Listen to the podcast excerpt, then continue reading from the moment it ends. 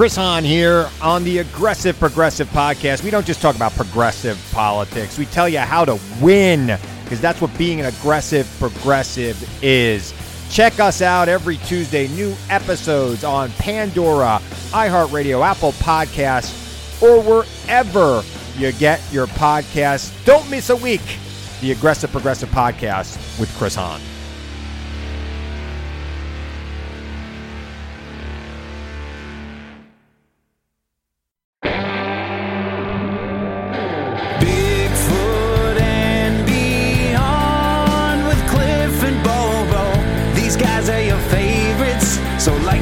Subscribe, and rate it. Five stars. Bigfoot and beyond. Greatest podcast. Wherever you're listening or watching, remember always keep it squatchy, yeah. And now your hosts, Cliff Barackman and James Bobo Fay. Well, hello, everybody. This is Cliff Barackman, of course, and Bobo cannot make it today. He's actually uh, out in the field. He's going to try to get back home in time to kind of pop in by the end of the episode, but um, other obligations of the squatchy variety have pulled him away. Perhaps you can hear more about that next time he's on the show. But for now, you're stuck with just me. So, welcome to Bigfoot and Beyond with Cliff and usually Bobo. So, all right. So, um, just to kind of catch up on what's been going on this past week, things that you might be interested in. Well, number one, some new displays went up at the NABC. We got, uh, I, I don't know if I mentioned this in the previous episode or not, but um, Shane Corson and Derek Randall spoke at Squatch Fest at the very end of uh, January. And Squatch Fest, if you don't know, is a really wonderful conference that is held up in Longview, Kelso, in Washington. Um, it's sponsored, I think, by the Chamber of Commerce. And um, I was up there, and Jeff was up, Dr. Meldrum was up there, and Derek and, and Shane and, and uh, Ron Morehead spoke this year. We've had wonderful speakers the last couple years, including David Paulides and, and um, Ken Gerhard was there last year. Just, just a really, really wonderful event. And really, nothing else is happening in January. So that's kind of the fun thing. One of the fun things about this particular conference is that nothing else is going on. So um, that everybody can gather around and get all squatchy together in uh, Longview, Kelso. Well, Shane Corson and Derek Randles from the Olympic Project, of course, um, they um, made a nest. You know, everybody knows about the Olympic Project nests. And if you don't, you can go back and listen to some of our previous episodes where we had Shane Corson on. And um, so they actually dissected one of the many nests that were found on the Olympic Peninsula, discovered how it was made, and then reconstructed a nest for that event using the same uh, techniques as the original maker presumably a Sasquatch. Um, and that included, by the way, um, breaking off branches of this particular kind of huckleberry. Uh, that grows on the Olympic Peninsula, breaking off branches. None of these were cut, by the way. So they had to break these off as well. And there were no chew marks on them or either. So they would break them by twisting and yanking and pulling on these things. And then the larger branches were shoved into the ground forming somewhat of a skeletal framework around which other branches from those huckleberry um, bushes were woven. And so they made one of these things uh, for Shane Corson's presentation at Squatch Fest. Well, of course, I said, "Hey, Shane, need a home for that when you're done."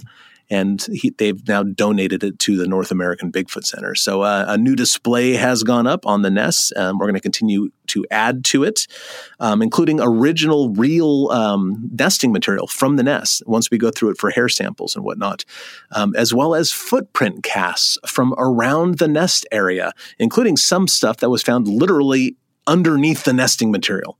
Um, I, I, cast some stuff with Todd Hale and Shane Corson um, at the second Nest site, and we're going to display some of those uh, casts. I believe the originals, even, um, including some handprints. So very, very interesting stuff as far as the NABC is going here. Also, this past, it's been a very squatchy week in general, actually.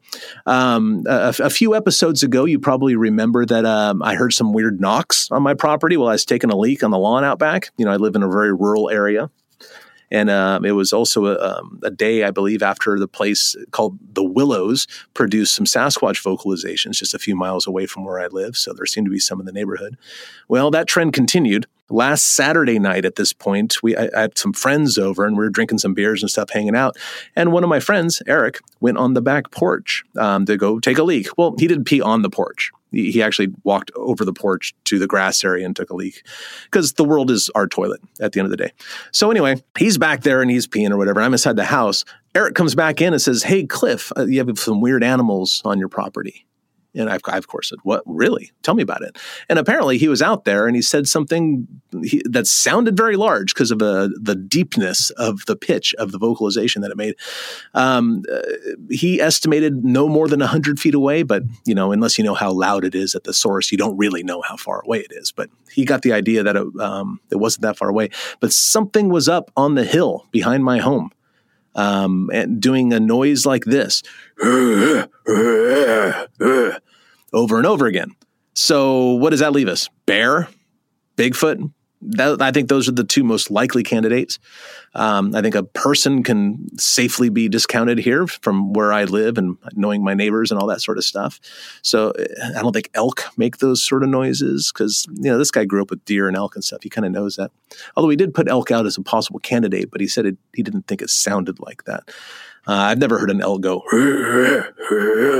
over and over. Um, so bear or Bigfoot. I don't know. I've been crawling around my property the last couple days looking for prints. I haven't found anything. So I don't know either, but kind of interesting.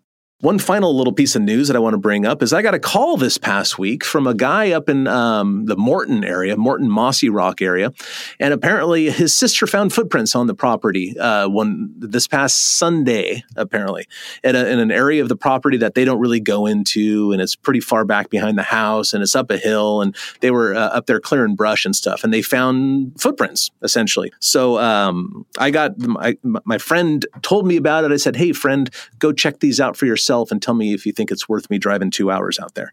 And he checked it out and sent me some for, more photographs of other possible impressions. And I said, yeah, you know what? I'm going because I know for sure that I will not cast Sasquatch footprints if I stay home. So I drove the two hours up there and took a look for myself. And, uh, well, you know, they looked really good. I can totally see why I was called about this. Um, but at the end of the day, my conclusion is that these are most likely boot prints that had been sitting around in the weather and probably under a layer of snow for a long time. Um, but the, this boot um, w- the, made an impression as the human wearing the boot was walking downhill and therefore slid. It not only slid forward, elongating the print to about 14, 15, 16 inches, somewhere in there, but it also slid sideways, making it look wider than it would normally. And to top it off, there was some erosion in the forepart of the foot that suggested toes. Uh, but looking closely, some of the other more faintly uh, impressed quote unquote toes were actually very old sign of the tread on the bottom of the boot. Um, so kind of interesting and a good lesson, of course. You know, I mean, driving two hours or so to look at a boot print in the ground sounds like a disappointment, but it wasn't. Um, just another opportunity. And frankly, that brought me up to the Morton Mossyrock area where all sorts of stuff happens. So it was dark by the time I got up there to check out the prints. So I went driving around for a few hours because, like most of you by now, I have a dash cam. And we all know that almost half of sighting reports happen on lonely roads at night. And so driving roads at night with a dash cam is one of the most effective ways to get Sasquatch footage there possibly can be. So I did that for a few hours. Um, and one of my stops, I found a footprint, oddly enough. I went to a pond up there where there have been a number of sighting reports. Um, most I don't know whether most recent, but um, even my friend who called me up there said that one of his friends saw one there, or at least saw a really tall, massive shadow walk away on two legs. And so I, am going to call that a Bigfoot sighting. But anyway, I went to that pond and I found a possible print um, with one or two toes visible, a nice big rounded heel. And um, yeah, I just love that area. So much trackable substrate. I, of course, cast both these footprints, by the way. The, the one that was a boot and um, the other one near the pond. I cast both of these. So if you ever come into the NABC, you can ask and I'll run upstairs and grab them and show you what I'm talking about. But um, yeah, so that was my week. I, I, live a pretty squatchy life, as you can probably figure out, I guess. Uh, all right, enough about me. I have a cool guest today, and I know he's cool because he's a friend of mine. I've known him for years and years and years. Did a little filming out on finding Bigfoot with this gentleman. I've been in the woods with him as well. Dr. Meldrum and I um, went out on an expedition with this gentleman, spent a few nights with him. Um, he's a, I don't know how long I've known him. I have to ask him about it. So, um, Reggie Bird is my guest today, a resident of Walla Walla, Washington, and a Bigfooter for many, many years. Um, Reggie, welcome to Bigfoot and Beyond with Cliff and usually Bobo. Hey, glad to be here, my friend. Glad to be here. Yeah, thank you so much for uh, setting aside a little bit of your day for us. Um, you're a you're a guest that Bobo and I have talked about trying to get on here, kind of a lot actually, but we just have never never actually connected in your work schedule and our work schedule and whatnot. But what really solidified it was that a few weeks ago we had Greg and Dana Newkirk on the show, and um, most people would probably know you from the episode where Greg and Dana Newkirk and you and RPG um, filmed with the Finding Bigfoot crew in Mount Shasta, I think. Yes. um, it was uh, the supernatural Bigfoot episode, I believe. And uh, a lot of fun with those guys uh, and you just getting out there and uh, following up with the uh, guest and uh, evidence, you know, just kind of going where that led us. It was just a fun time. And I believe that was going on seven years ago now or so. Oh, man. Time flies. Yeah. Yeah. We're not getting any younger, my friend. No, but you know the, the, most ironic thing about it is you were on the supernatural Bigfoot team, but you don't think they're supernatural at all. No, I don't, uh, and I, I, I wanted to convey that in uh, even in the episode. I, I think Bigfoot or Big Feet, however you want to, are you know living, and breathing primates, and um, they are just masters of their environment and this and they know how to hide. They know how to you know uh, make themselves seem invisible if you know and, and, even though the supernatural side says they are interdimensional they can you know uh, go in and out of uh, vision uh, of the witness. But i just think they are able to blend in. They know the nooks and crannies that they could uh, you know pop in and out without being seen they're very agile, so they can drop at a moment's notice or be as quiet as a ninja in the forest. So that's just, uh, you know, at least that's my two cents. Well, I, I, really have to congratulate you to being so open minded that you'd be willing to join the paranormal team and, and try to do all this sort of stuff. That must have felt a little awkward, though, in some ways, don't you think?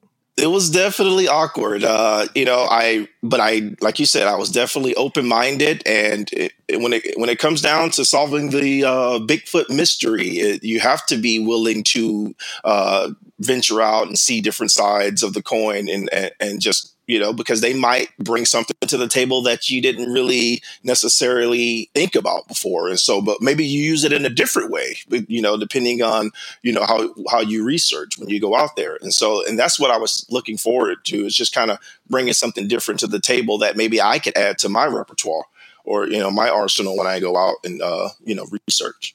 I think that's a, a, really good way to look at it, actually, because um, you know a good example of that are, and um, for all my my ghosty friends out there listening and stuff, please forgive me if I don't get the terminology right. But what are these EM, EMP meters or AMV EVM something or other? They basically detect electronic fluctuations, right? Um, and they say that has something to do with ghosts, and I don't know, maybe it does. I'm not a ghost guy, but I do know flesh and blood Bigfooters who are actually using that and just seeing if there's a correlation. Because who knows? I mean, sharks and other animals like that are extraordinarily sensitive to electric fields. Um, that's one of the reasons that great white sharks aren't easily kept in aquariums because a lot of the metal that they use to reinforce these aquariums, these giant, you know, world class aquariums, um, actually de- generate an electric field, like the one in uh, the San Francisco uh, in Golden Gate Park. It was a big tubular sort of a, a big donut shaped thing that this great white shark would swim around in back in the day, and they it didn't wasn't doing well. And what they discovered later was that it was actually the electric field in the metal. Um, so who knows? I mean, we don't know what Sasquatches are capable of, really. So I know a couple flesh and blooders that are using ghost technology to see if there's a correlation, to see if they can find out anything. So I, I think it's a, a, a very reasonable pursuit of seeing what if they can bring anything to the table. And of course, Greg and Dana are just so welcoming and so warm and so funny and kind. Yeah, you wouldn't feel out of place at all, you know? So um, now, before finding Big, we'll get back to the finding Bigfoot thing because I'm sure there's some fun stories we can drag out and, and whatever dust off because those are a blast.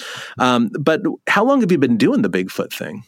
Oh wow! Um, I would go back maybe just over two decades now, to be honest. Um, you know, I grew up in uh, South Carolina, so no secret there are no mountains uh, around there, or at least the area I grew up in. You know, you have the Appalachian Mountains, but they were so far away that all I had was you know flat land and um, a lot of woods. But we still had our own legend in that area, especially in the early to mid '90s, which was called uh, the Lizard Man. I don't know if you uh, if you uh, are familiar with that. But uh, Uh, only, only through what um, Lyle Blackburn has written about.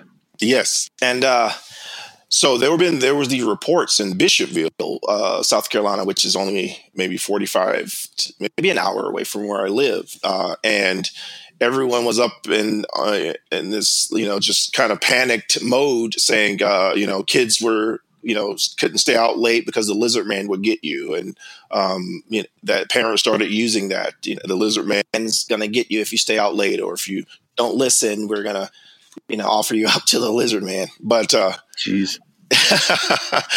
but yeah, there were, and then there was this report where this van was attacked, and it had these claw marks and these bite marks, and it was, uh, you know, the the van itself was almost like ripped to shreds in a way. So whatever it was had to be pretty powerful.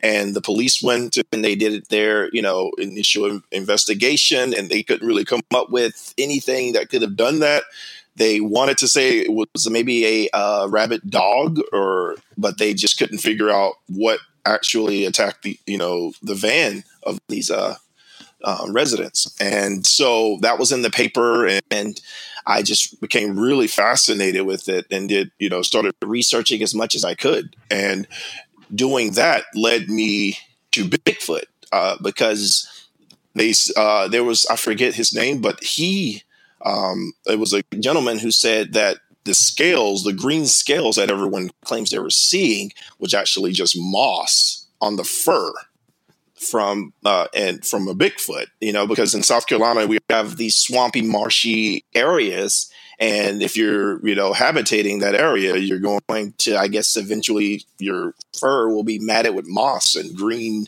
uh, vegetation, and so that was his theory. And so I started, you know, that's kind of what I adapted. If there was some form of, cre- you know, some type of creature that was in that area, I, you know, I'm not saying that this scaly, you know, being is not, wasn't walking around, but I, uh, you know, more logically, the explanation would have been a Bigfoot with maybe green matted fur uh, from just, you know, the habitat he was in and so that's what led me further down the line into the Patterson film and uh, you know Paul Freeman and um, and so then uh, coincidentally I moved to Walla Walla and Paul Freeman footage my, basically in my backyard and so I uh, took that opportunity to go out and, and research the area uh, extensively.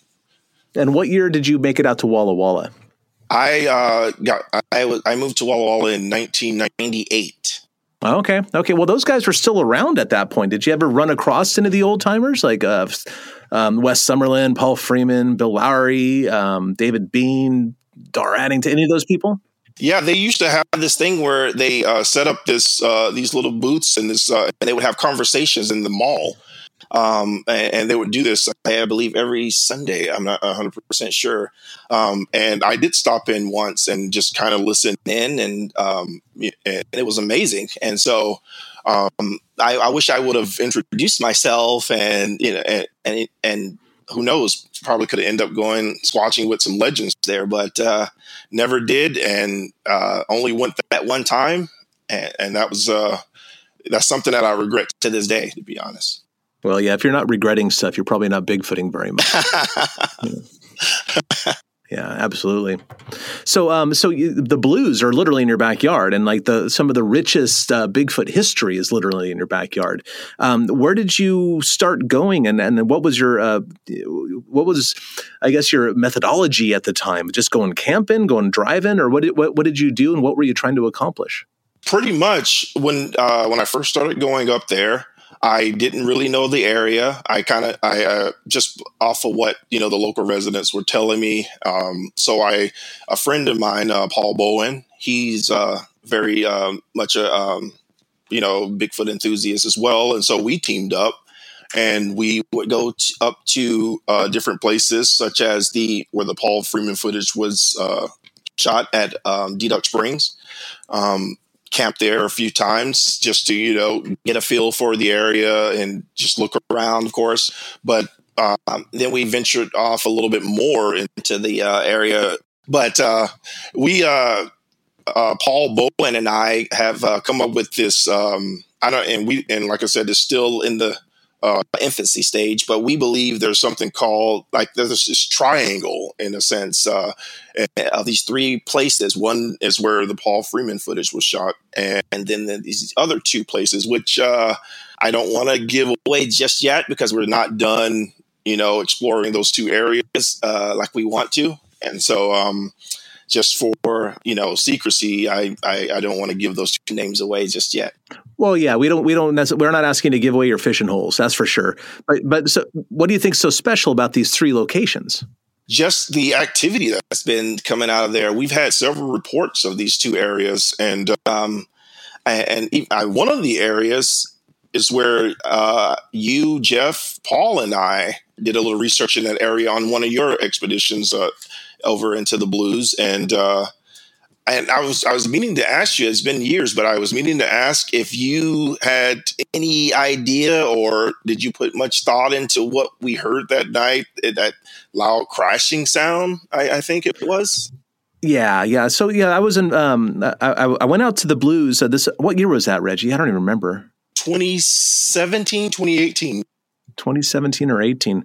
Yeah, yeah. I, I know that I, Jeff was going to be out in the blues, and he invited me to go meet him at some point. So, and I broke away when I could, and then I found out you were going to be there with uh, Paul. So I, I, met you guys out at this location, and this location has had a lot of reports. Uh, it, it's on the Freeman map that's hanging in the NABC. You know, has a bunch of stuff on it. Um, a long history. I personally know people who have seen Sasquatches at this location. I said, yeah, I definitely want to go there. And uh, that night, we were poking around and staying up late and whatever, and just kind of listening at camp at that point because the night activities were kind of over. Um, I want to say my memory is pretty fuzzy, but I, I want to say it was like two in the morning or something like that. Yeah, and and just basically a big old ruckus happened, um, basically to the south of us. Got it recorded. I woke Jeff up. Um, he had fallen asleep. Jeff's kind of a sleeper. He goes, he's blessed with being able to fall asleep quickly. I am not, and would listen to it for a little while. I still don't know what to make of it because I would initially think, okay, knocks and Ruckus, maybe something, ter- who knows? But then a few minutes later, four or five minutes later, we heard a car, um, which is very rare at that time of night, of course. No one's really driving around. We heard a car in that same general direction. So to this day, I don't know if we heard a possible Sasquatch noise or if we heard, you know, people shooting in the in the night, which is which is uh, totally illegal, of course. But um, but that that stuff does happen. Just because it's illegal doesn't mean it doesn't happen. Um, so I, yeah, to this day, I don't know what to make of it. Now we have a recording of that, don't we, Reggie? Yes, we do. We do. Okay. Well, um, uh, we'll, we'll pipe that in right now, and you can take a listen to it.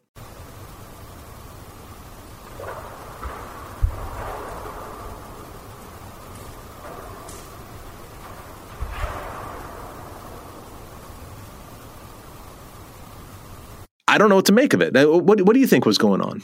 Um, I listened to it a few times, and like you, just like you, I'm not sure what to make of it. Sometimes I feel like I can hear like the foliage breaking, and but I'm not 100 percent sure. It was just you know really it really startled us, and uh, and so just look, looking back, you know, I've always, I cranked it up just to see if I can get any more detail. And, you know, after listening to it a thousand times, you, your mind starts to play tricks on you. And then you think you hear, might hear a, uh, a faint howl. And, and, and, you know, you're like, wait a minute, I didn't hear it the first 900 times. So why am I hearing it now? But, um, yeah. Yeah. And so I, like I said, I, I really don't know what to make of it, and uh, I, I, hope uh, maybe you know the listeners could you know give it a give it a go and see what they think, and uh, and hopefully uh, maybe you can dissect it a little bit better than I can.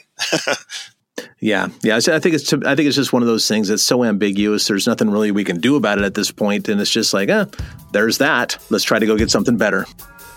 Stay tuned for more Bigfoot and Beyond with Cliff and Bobo. We'll be right back after these messages.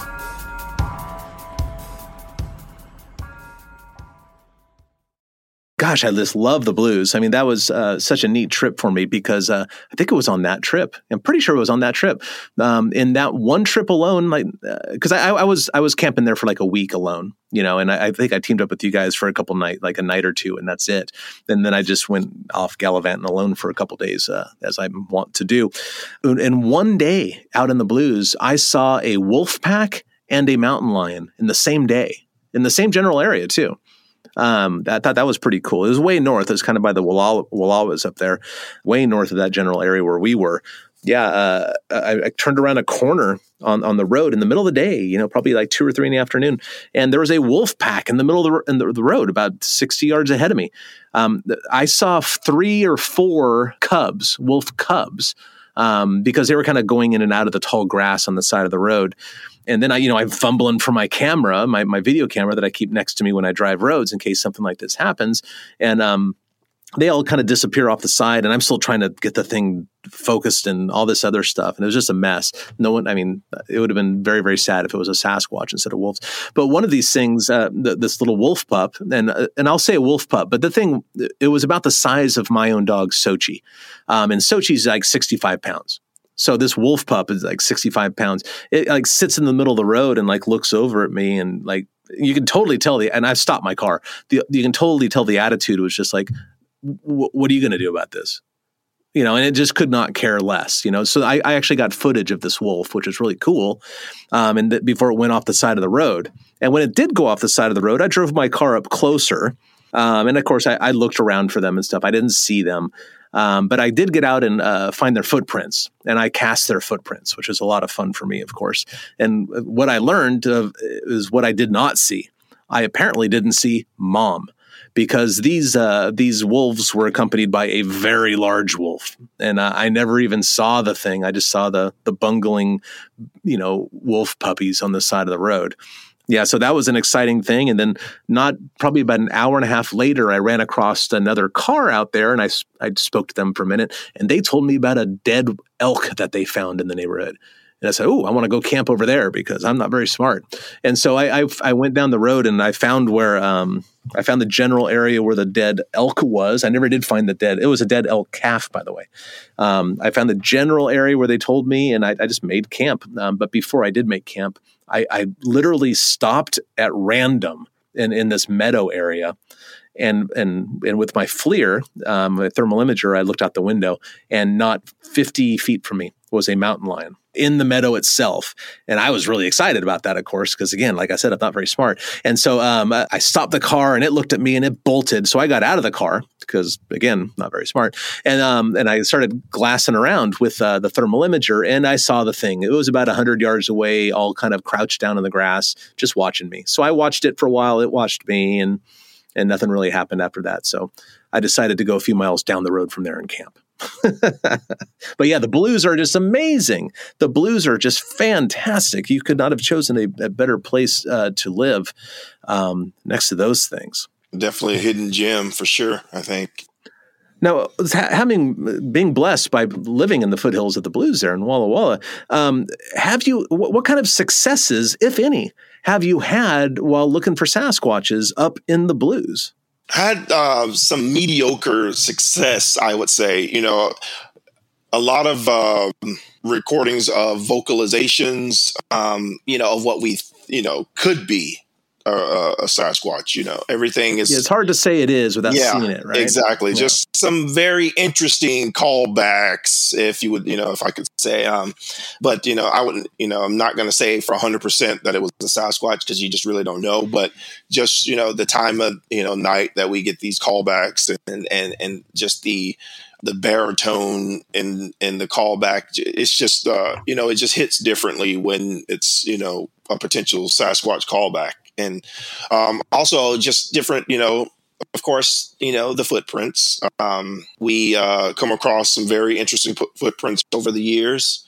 Um, some were cast, some were not, uh, just because they're, you know, most of the time in the blues, uh, it's really hard to get a casting because this the area is so dry that mm-hmm. uh, there's not an, uh, a good enough impression to you know make a castable print. So and most of the times we're just always going oh wow you know and maybe taking a picture. Eh, but as far as casting this is far and few between in the blues. And we've uh, actually uh, just recently got a report uh, from uh, this gentleman who during a thunderstorm he and his wife decided to you know what the heck let's go up in the foothills and, and uh, mess around.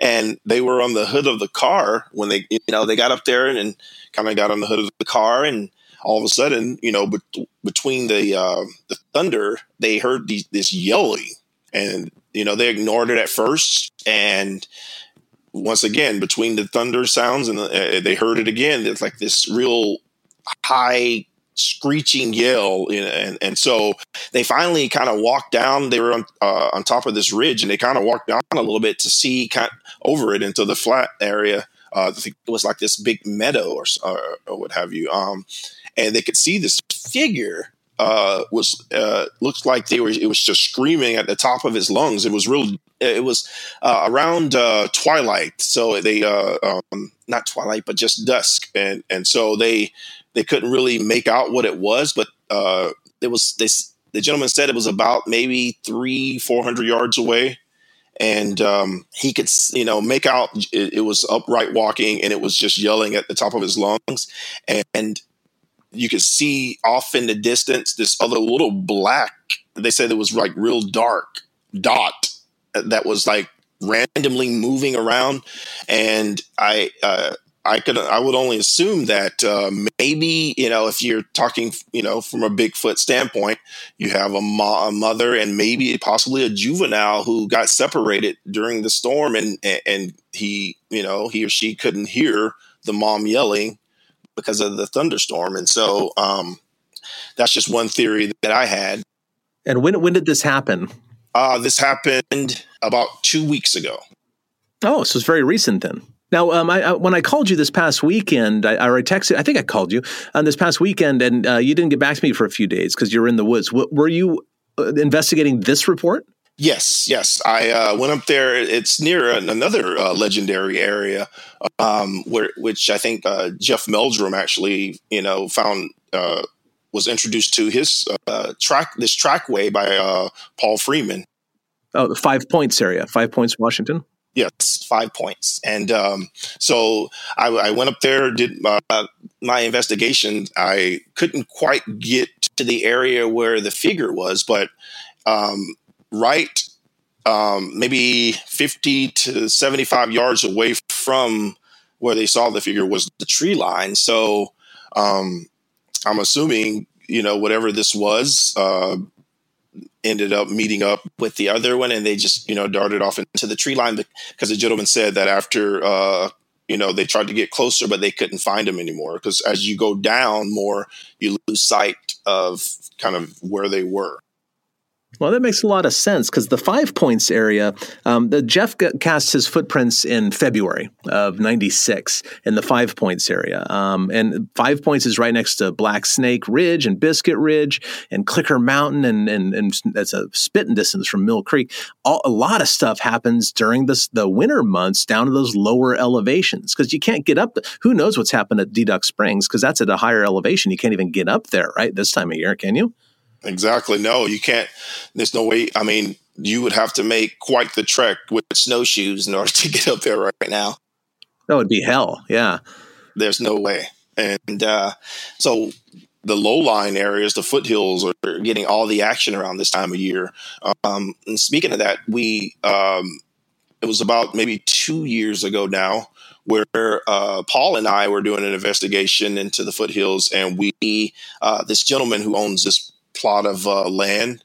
Um, he had uh, he was saying that he heard some weird noises up above his house, uh, you know, behind the hill of his house, and so we went up there, you know, because we we like to try to follow up on as much as we can, um, and so we when we went and looked deeper, we found what this like bone cache of some sort, and it had you know different types of bone. You know, we found deer, we found elk, um, and other you know bones. But what you know, because we assumed it was a maybe a cougar or something, you know, bringing it in. But then we saw what we thought could be a actual cougar skull. So we, when we saw that, now that kind of changes the game a little bit. We thought, okay, well, what's bringing a cougar in here?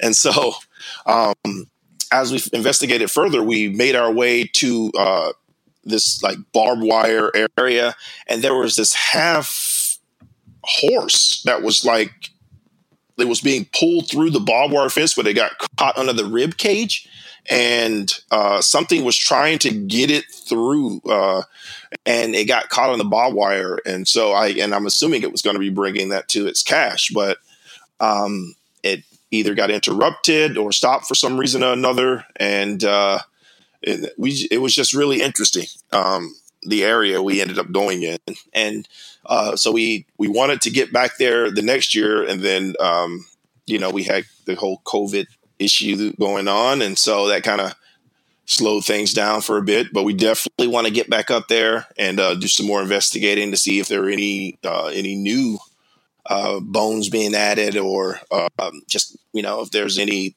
other things that are going on in that area.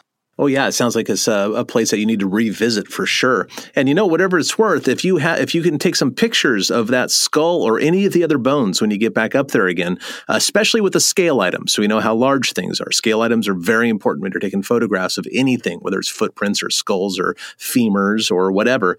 If you could take a photograph or two, um, maybe from a def- couple different angles of uh, whatever skulls you have, and this goes for anybody listening as well, and you want them identified, we have an expert actually on staff here at the North American Bigfoot Center. His name's Nico Spatafora, and he runs a group called the Fossil Team. So Nico does uh, he identifies bones. He's kind of a fossil expert. He, he's a tracker, professional tracker in some ways. He's he's taken a ton of training courses. Um, he's an outdoor educator. He's a survivalist. He's everything all of us want to be.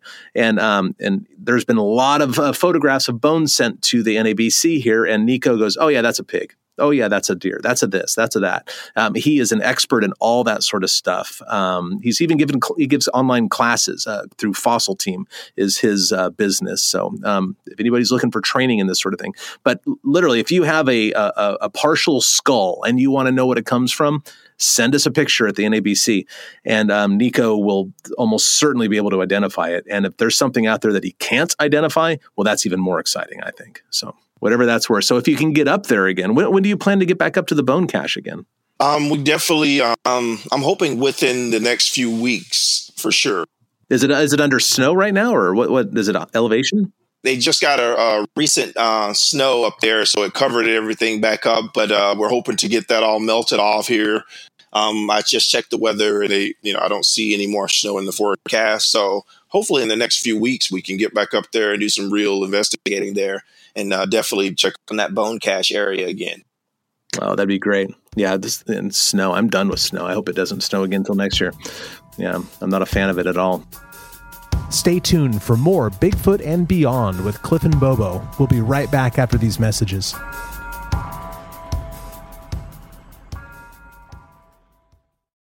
Well, okay. Um, well, let's let's let's let's talk a little bit about the finding Bigfoot stuff. Like, how, how did you get how did you get um, uh, contacted and invited on to the show? So I was uh, contacted by uh, Sean Mantooth. Uh, he um, got wind of uh, uh, me doing research over here in this area, and um, and he knew that I was very much into the Bigfoot, you know, subject. And so he thought it would be a good idea to add, you know, a fresh uh, face uh, to the team and uh, go from there. He had, and I was more than delighted to uh, come on, especially you know that's basically you're going to pay me to hang around with Cliff and Bobo. Okay, I'm in. were, were we friends yet, or is that where we met? I don't even remember. We, we were friends then because uh, we yeah. uh, we met uh, the first time we met is when um, you guys came down to Walla Walla to film an episode uh, I think it was called like uh, Winter Wonderland or something. I can't remember. I oh god, that was that Blizzard episode. That was that was a okay. Yeah, that's right. My timeline is all elastic and weird in my head. I can remember what happened first. Right. So I met you on the Walla Walla episode of Finding Bigfoot, and then exactly you were invited for the Shasta episode later. Yes, yes. And so because they when we met there, we um, at the in the Walla Walla episode, we all sat around and kind of you know got to know each other you know, have some beers and just, uh, you know, share some stories. And I guess they, they like the chemistry and what, what have you. So they invited me to, uh, appear on the Shasta episode. Oh, right, right. Now, what what stands out to you about the Shasta episode? Looking back, was it the the the the the, the nighttime investigations, the witnesses, the weirdos? I mean, what what what is, what was it about that that um that kind of stands out to you after all these years? I would say after it's just kind of the experience as a whole, you know, just kind of seeing how you guys do things and, and, and how Dana and Greg, with, you know, what, how do they go about doing, uh, you know, in, investigations and research and, and included with the night investigations and talking to the witnesses, asking the right questions and, you know, that could lead you to certain, uh, different areas or two hot spots that, you know, that, that, uh, helps the entire uh, investigation. Um, and so I think just all of that combined, uh, it really uh, gave me a different perspective on how I was going to do things uh, uh, in the future. And uh, I've, I have changed a few things up. Um, I, I even incorporated uh, different knocking techniques, you know, where I used to find, you know, just random you know pieces of you know branches on the ground and hit it and they break. And you know i uh, have these two by fours that i use. Where i cut them down and then you just you know you smack them together and it makes this loud uh, you know it carries forever. And so i incorporated that into my uh, research kit.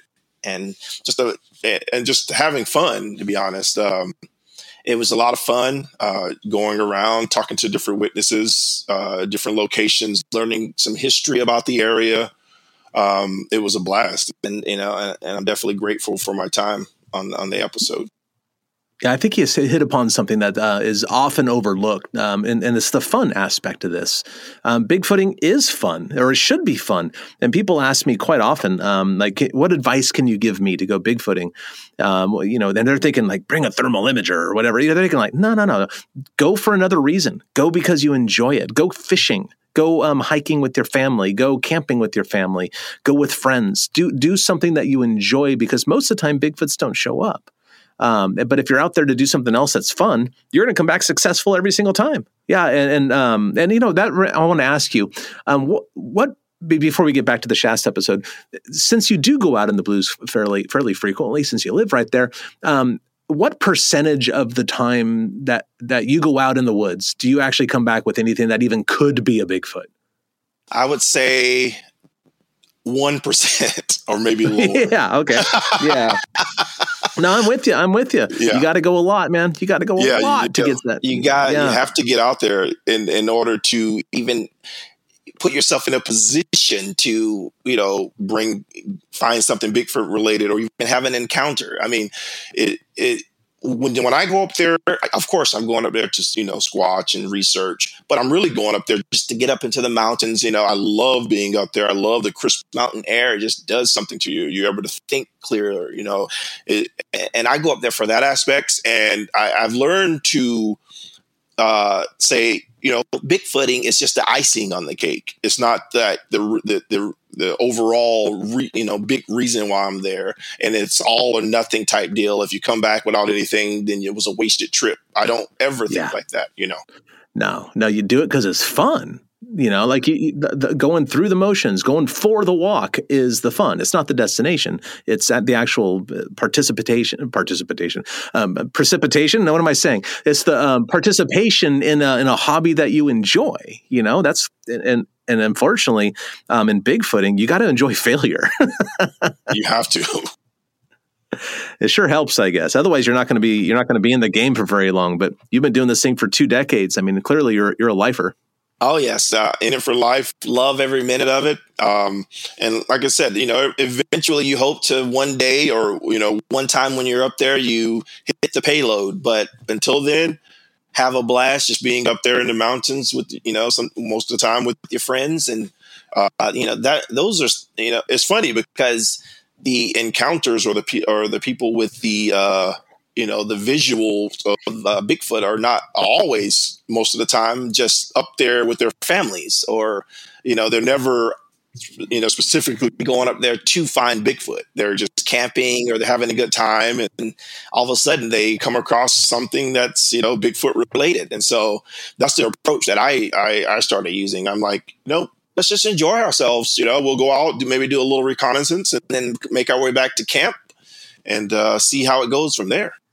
Yeah, yeah. I think statistically, the uh, the largest percentage of people who see Sasquatches are just campers, and I think it's drivers on roads, and I don't know where hunters I think are up there too. So that makes sense. Now, now let's get back to the Shasta thing a little bit. Um, when when you were out there, being, being not a paranormal person, were you put in a circumstance where you just like rolled your eyes and laughed about it and just went along with it?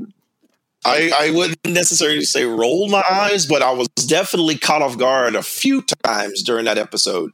Whoa, whoa, oh my gosh! I'm sorry to interrupt, but um, I think we, I, I, I think that someone's muscling into our broadcast. It's either anonymous. Bobes, is that you? What's up, you guys? My friend, how are you doing? Good. What's up, Reggie? Nothing much. Just uh, chatting away with uh, Cliff here. Glad to have you, man. Sorry I'm late. Uh, the Bobes is never late. yes, you're like a wizard. you arrive exactly when you intend to. Exactly. you guys know how I do it. Oh yeah, party is now. The party is starting. That's what you know. Let's get this party started. well, Bobo, I'm so glad you can uh, you can join us. We have a little bit of time left to hang out with Reggie, and we were just starting to hit upon the Shasta episode a bit. And I asked him, um, "Were you put in a circumstance um, where you just kind of rolled your eyes and went with it just to see what would happen?" Yeah, I, I, I did when I had to go with those guys. no, that was cool. I, I, it was fun, man. Well, one of the circumstances where uh, is when they wanted to use uh, this old Indian language to uh, speak to uh, Bigfoot or Sasquatch, and I was uh, kind of like, oh, really? You know, I never, because that never crossed my mind whatsoever that, you know, this is the language that Bigfoot speaks or possibly speaks. And so I, and I, I had the phrase memorized because it was so out there that I Nia Hia Momo or something something. I can't. What does that even mean? Do you know? I, I don't have I don't have any idea. Um, but they she she did they did tell me at the time, and I just did not commit that to memory. That's all right. That's all right. You got the important part. Yes, and and also um, just when we were in the uh, the Shasta caves, I think uh, where we had to go on this uh, journey and you have to close your eyes and kind of take a, uh, a, a, an adventure through the caves and just and what and, and you see what you're and I didn't see anything but the back of my eyelids. Dude, I flew. I flew in that cave. Yeah, I remember Bobo had a had quite a moving experience. Uh, but it's Bobo. Tell us about it, Bobs. I was flying through the cave, like through the mountain. It was crazy. I was like astral, astral projecting. Wow. I'm doing a documentary with that guy Brian. That was our guide on that. Oh yes, yes. That guy's rad, dude. He's so epic. He's going to be in a documentary I'm working on.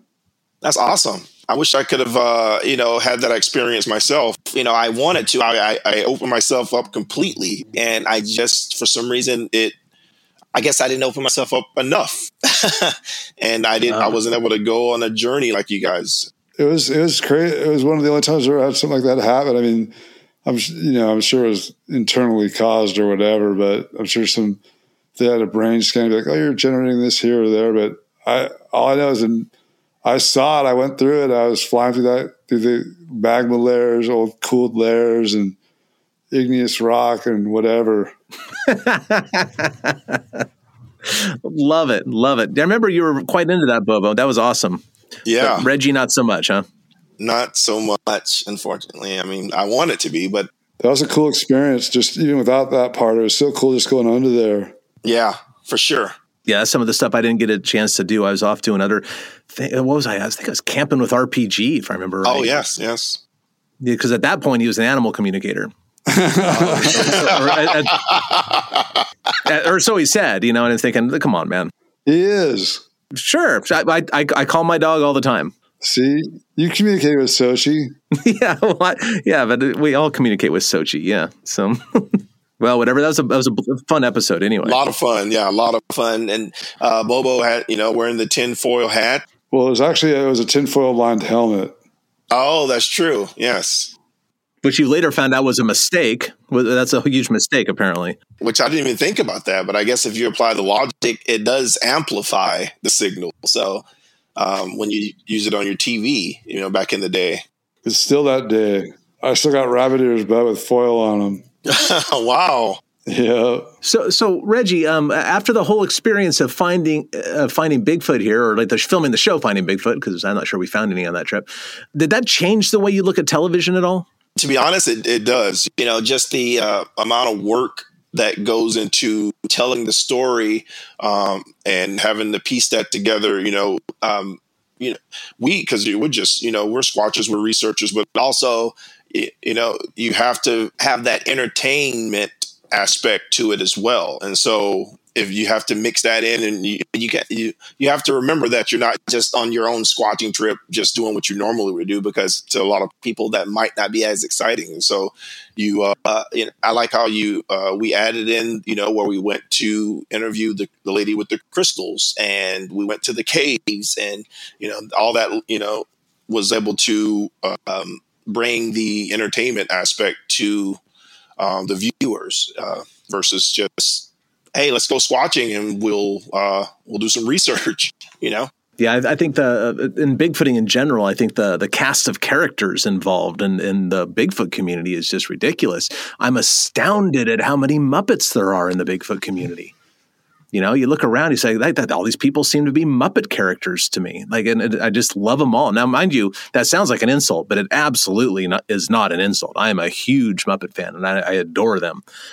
Yeah, absolutely. So like uh, they all just everybody has just a peculiar, eccentric personality, and, and just they're all just so uniquely them. It's kind of one of the rewarding things about participating in the subject is all the the, the weirdos in a good way that you run across. You know, so for sure just you know the amount of work that you guys put in on every episode i, I was just astounded by that I, uh, you know, it's it's a lot that goes into every episode that I had no idea. You know, just being a viewer, it just looks like it. You know, it was seamless and everything. But you know, staying out that late, getting up really early in the morning and doing it all over again on repeat, uh, going into some you know tough terrain and uh, just trying to work with each other and the weather the weather is, is, a huge part. And so I after that I was just left and shocked almost like shock and awe like wow. And they and you guys were leaving right after that to go to go on the East Coast to do another show, uh, another episode and I'm just like wow. yeah. Give me 2 or 3 years off please. Yeah. Yeah, it's a young person's game, that's for sure. It's a hard it's a hard gig to do. Yeah. And, and, there's not a whole lot that's super glorious about it. I'll tell you that and glamorous either, for that matter. I'm bummed I'm late to the conversation. I didn't get the Reggie update. I'll have to find out when I listen to the episode. Did his squat store make it through the pandemic? Well, we haven't even got to that yet. So, yeah, Reggie, tell us about um, your endeavor and how COVID killed it, but what's still alive. And I think that's the important thing. Yes. So, uh, a friend of mine, Paul Bowen, we uh, opened up this uh, store in Walla Walla, Washington, that, because Walla Walla it's uh, becoming this uh, kind of a touristy wine area. You know, a lot of tourists are coming in for the wine aspect, and but there's no like souvenir type shop or anything where you can get uh, any apparel or little uh, trinkets or, or, what have you. And so we uh, opened up a, uh, a store um, that uh, sold like Walla Walla T-shirts. You know, the normal. You, know, you go to Leavenworth, you go to you know any of these uh, tourist destinations, and you're going to find shirts, keychains, hats, uh, any you know the, those style of uh, items. And so we decided to do that for Walla Walla. And in the in the beginning, you know, it was 2019. It was uh, August we started it, and then we finally opened up in October of 19 and things were going really well. We got a lot of customers from Seattle area, um, California. You know, they were all coming for the uh, winter release of uh, certain wines, and they would stop by, uh, and and so everything was going fantastic. And we also within the store had a uh, Sasquatch zone, uh, if you if, you know what have you, but it had uh, you know the um, Patty cast along with uh, the Freeman cast uh, as well. We had on display, and you could put these headphones on, and you can, uh, you know, we had it to where this video of Paul Freeman was playing, also the Patterson footage was playing. Just a little interactive uh, station within the store.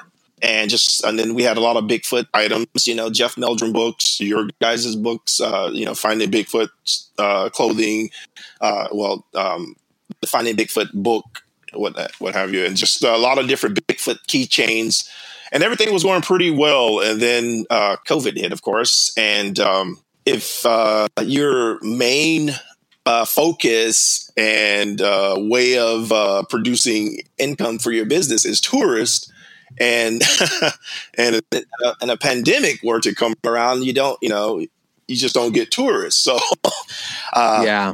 And, and we didn't qualify for any uh, assistance because we hadn't been in business for a year, and so it it was uh, a decision we had to make to pull uh, the plug. Um, and, and with uh, the possibility of opening up in the future, um, but uh, the, the the Sasquatch aspect is still alive and kicking because that was called the Destination Sasquatch, and um, we uh, we have this uh, Destination Sasquatch. It's like multi, it's like a combination of everything. We have the DestinationSasquatch.com website. We we started a podcast. We uh, stopped a little bit uh, for uh, various reasons, but we're hoping to get that back up as well. We have a YouTube channel with it's a few videos on there, but we're still like you know we're trying to build the Destination Sasquatch brand after COVID shut us down.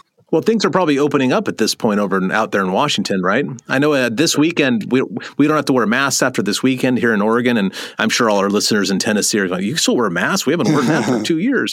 But but um, you know, it's the West Coast. It's the way that things are out here. So things are opening up a little out there. So you're going to start trying to build that up, the Destination Sasquatch brand, and get some more content up there in the next couple months here.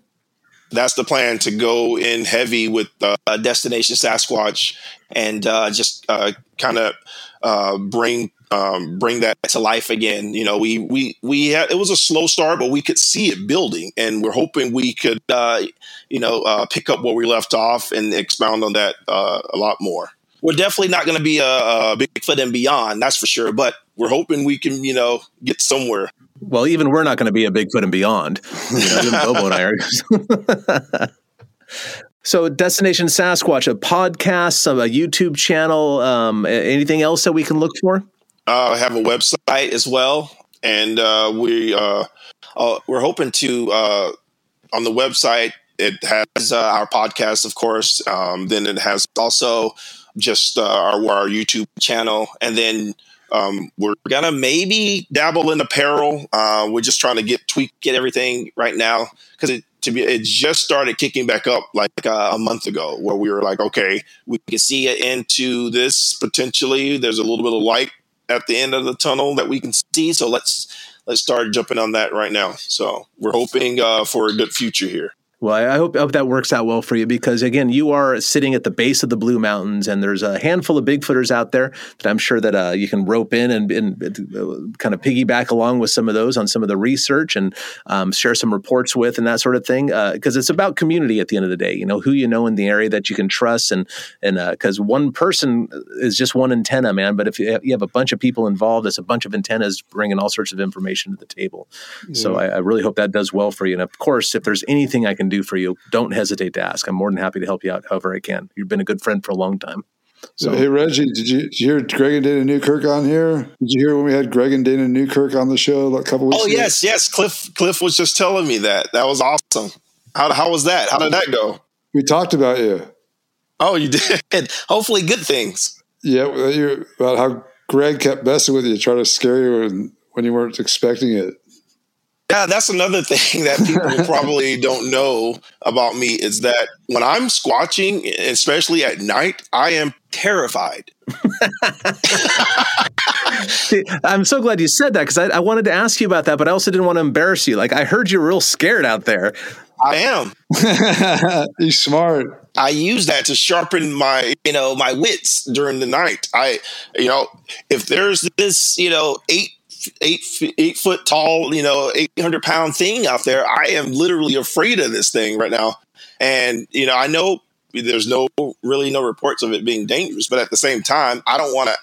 If I think if I accidentally see it at night and I so I just try to sharpen my uh, wits, you know, but and just stay on my toes. And uh, to be honest, I don't know if it's to go away. I, I thought by now, after all these years doing it over and over, but nope, it's still just as uh, much as it was the first night I ever squatched. So Everyone, everyone knows the black guy gets it first in the horror movies.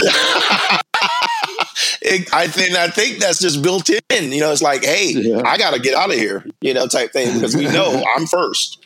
Yeah, it's a rational fear. So yeah, nature has uh, helped me in that regard to let's say, hey, be on your toes and be ready to run.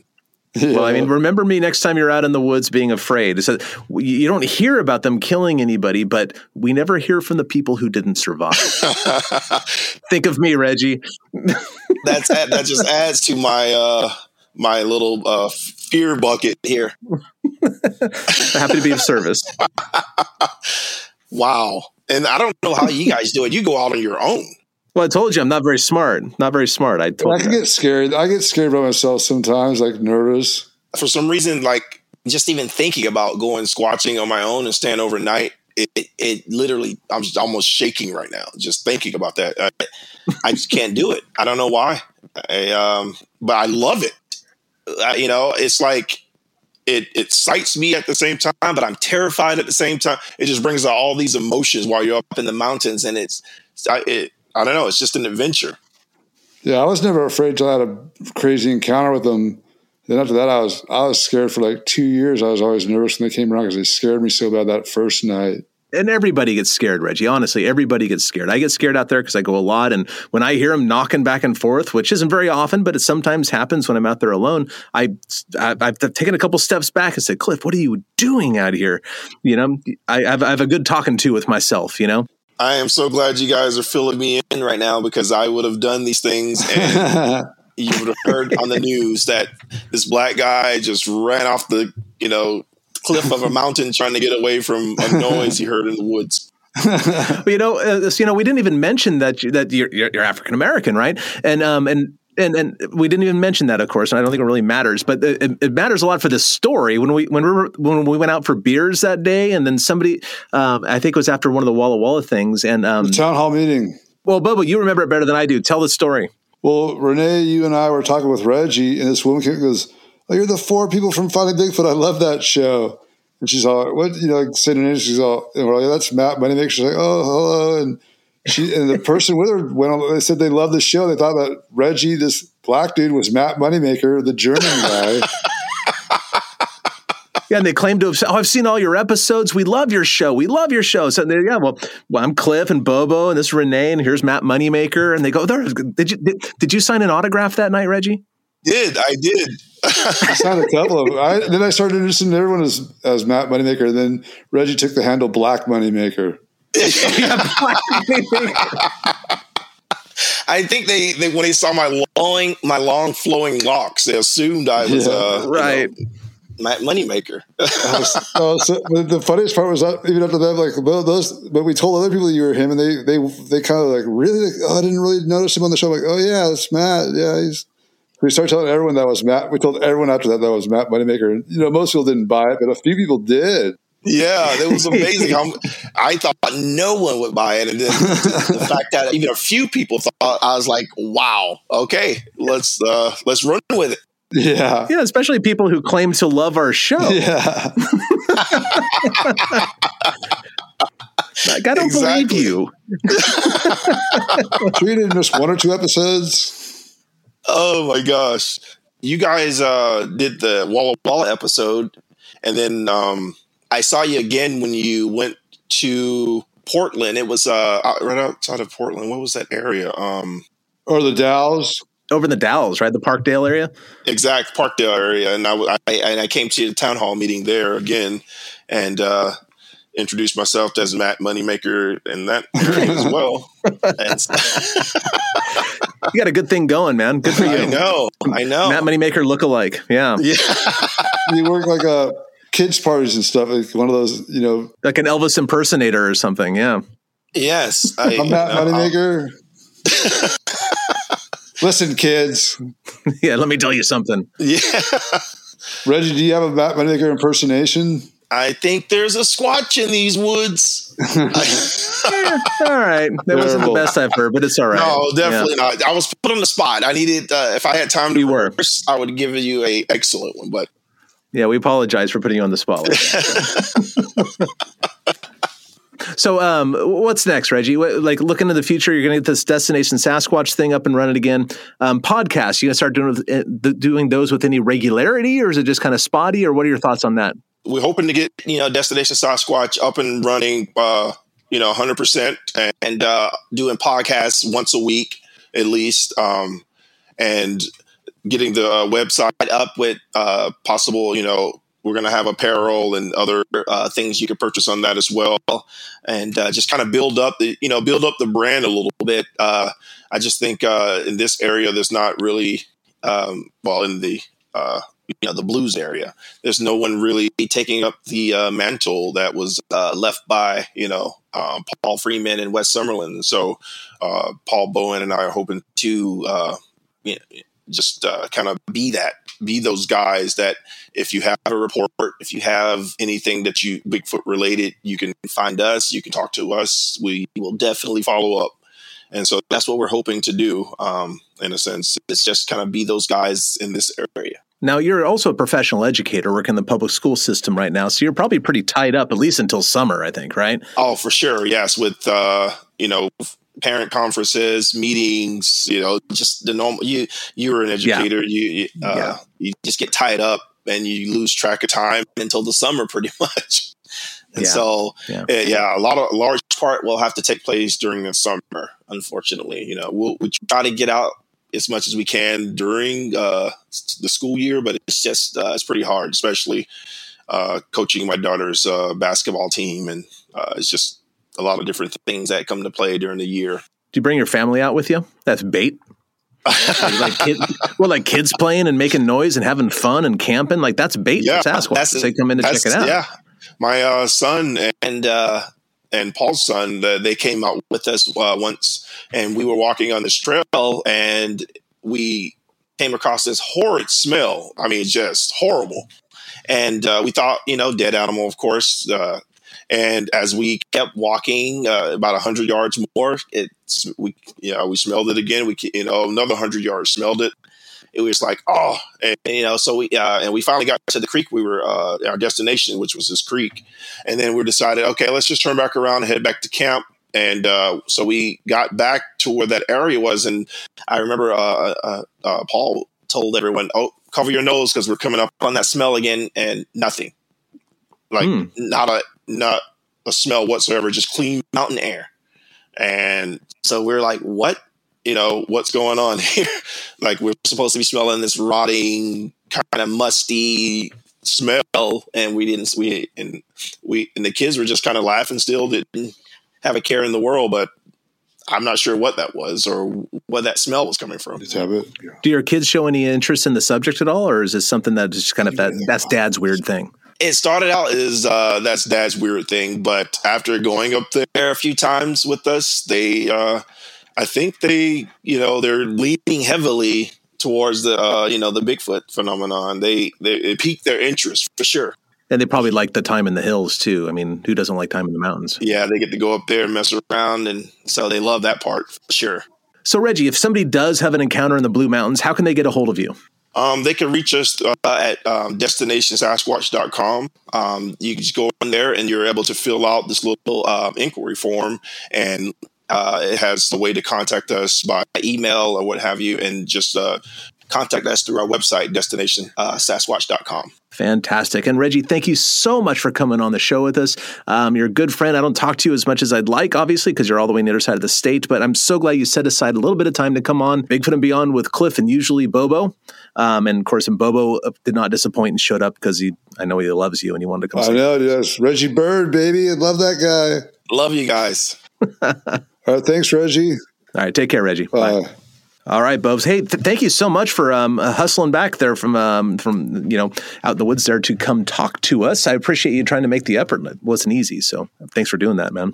Yeah, I was bummed I missed the beginning part because I really wanted to talk to Reggie. I'm glad I got a little bit of Reggie time in. Yeah, well, he was a little bummed too, but but everything turned out well. And when I started, you know, seeing you appear on the screen there, I was pretty stoked. So thanks so much for making that extra effort to come back. I thought I was going to be alone on this one, so Right on. Well, cool, Cliff. Glad you handled it without me. That was a good job. And uh, I learned everything I know from you, my friend. All righty. Well, looking forward to the next one. Me too. All right, folks. Well, thanks for tuning in. That's Reggie on there. Go to destinationsasquatch.com if you got a report in the Blue Mountains or Eastern Washington. He's a good dude. And until next week, keep it squatchy.